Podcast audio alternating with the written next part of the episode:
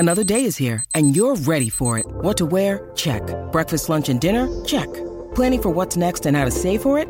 That's where Bank of America can help. For your financial to-dos, Bank of America has experts ready to help get you closer to your goals. Get started at one of our local financial centers or twenty-four seven in our mobile banking app. Find a location near you at bankofamerica.com slash talk to us. What would you like the power to do? Mobile banking requires downloading the app and is only available for select devices. Message and data rates may apply. Bank of America N A, member F D I C.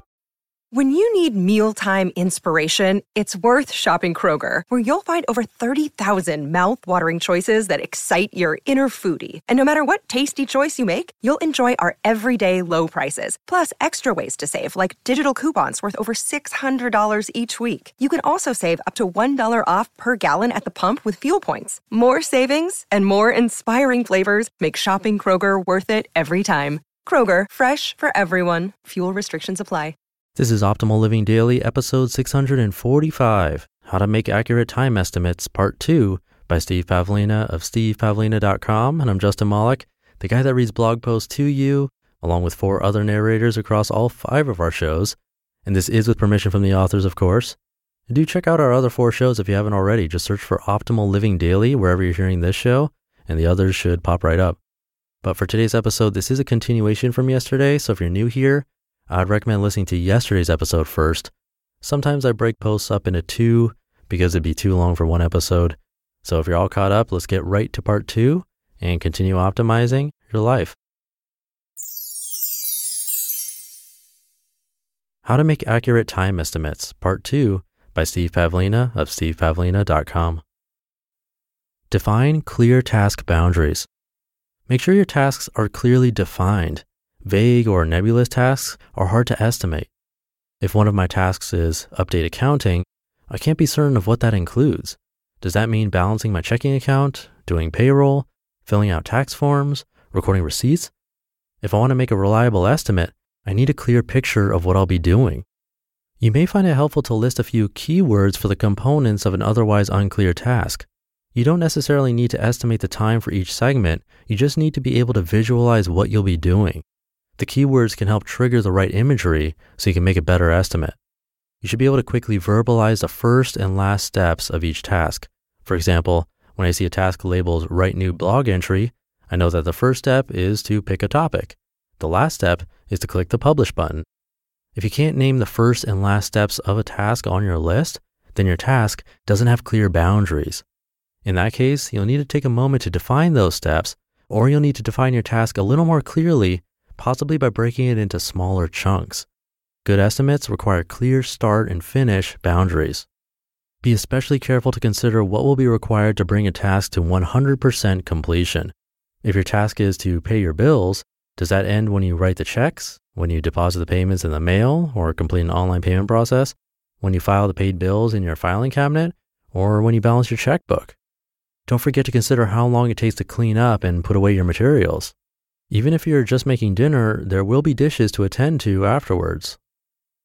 Reuse estimates for recurring tasks.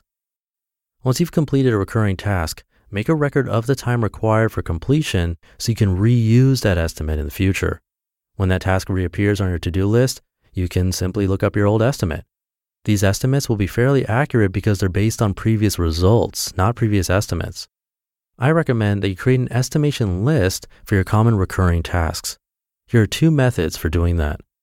Method one, simple version. For a very basic estimation list, you only need to record a single figure for each task. Just note how long the task took to complete the last time you did it. Your simple estimation list might look something like this. Grocery shopping, fifty-five minutes. Make and eat dinner, forty-two minutes. Vacuum house, eighty-three minutes. Wash, fold, and put away laundry, seventy-five minutes, and so on. Once you build a good list of time estimates for recurring tasks, you can create a very reasonable plan for your day by adding tasks to your schedule. Method two, detailed version. For a more complex version, you can record four figures for each task.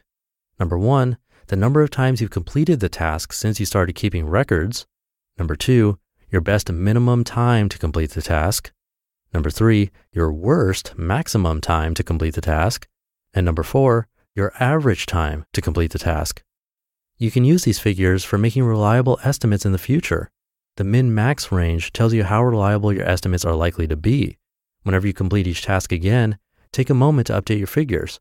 In practice, this won't take much time at all, but you'll end up with a fairly accurate list of estimates.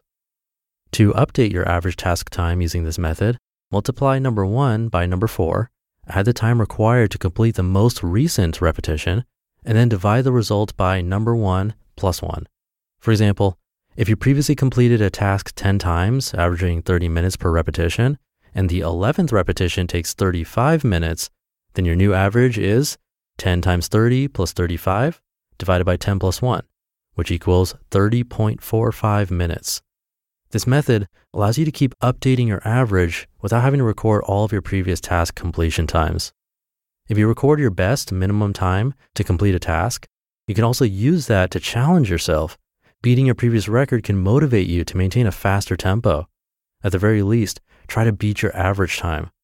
Putting the clock on yourself can push you to work a little faster, especially for repetitive tasks that might otherwise seem a bit dull. For most people, I recommend method one. Method two is probably overkill unless you're really committed to optimizing your time usage. Learning to make better time estimates is a useful skill to develop, one that will serve you well for life. The methods you heard are actually quite easy to implement. Becoming a better estimator may improve your life at the tactical level of daily time management, but be careful not to lose sight of the strategic level. Have you taken the time to define your life purpose? Are you setting the right goals? Are you working in the right career? Mastering low-level tactics won't provide much value when your overall life strategy is nonsensical or non-existent. Even so, accurate estimation can benefit you across a variety of fields, so it's a good skill to develop early in life. It's still okay to develop this skill before you've achieved clarity at the higher levels of life purpose and long-term goals. Just be sure that at some point you remember to attend to those higher levels so you don't merely become a faster rat on a treadmill.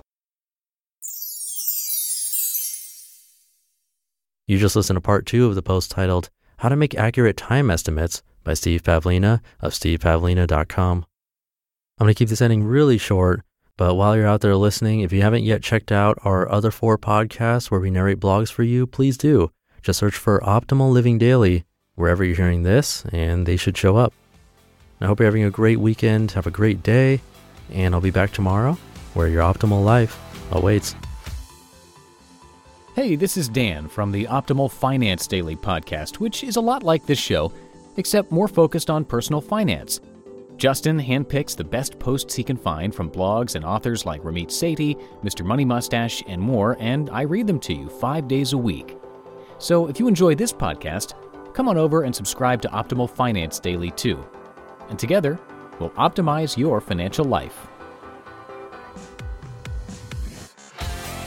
You've been listening to Optimal Living Daily. Be sure to hit the subscribe button to stay up to date on each new episode and head to old podcast dot com. That's O L D podcast dot com for a free gift as well as more actionable tips and resources to help you maximize your potential. Thanks for joining us, and remember, your optimal life awaits.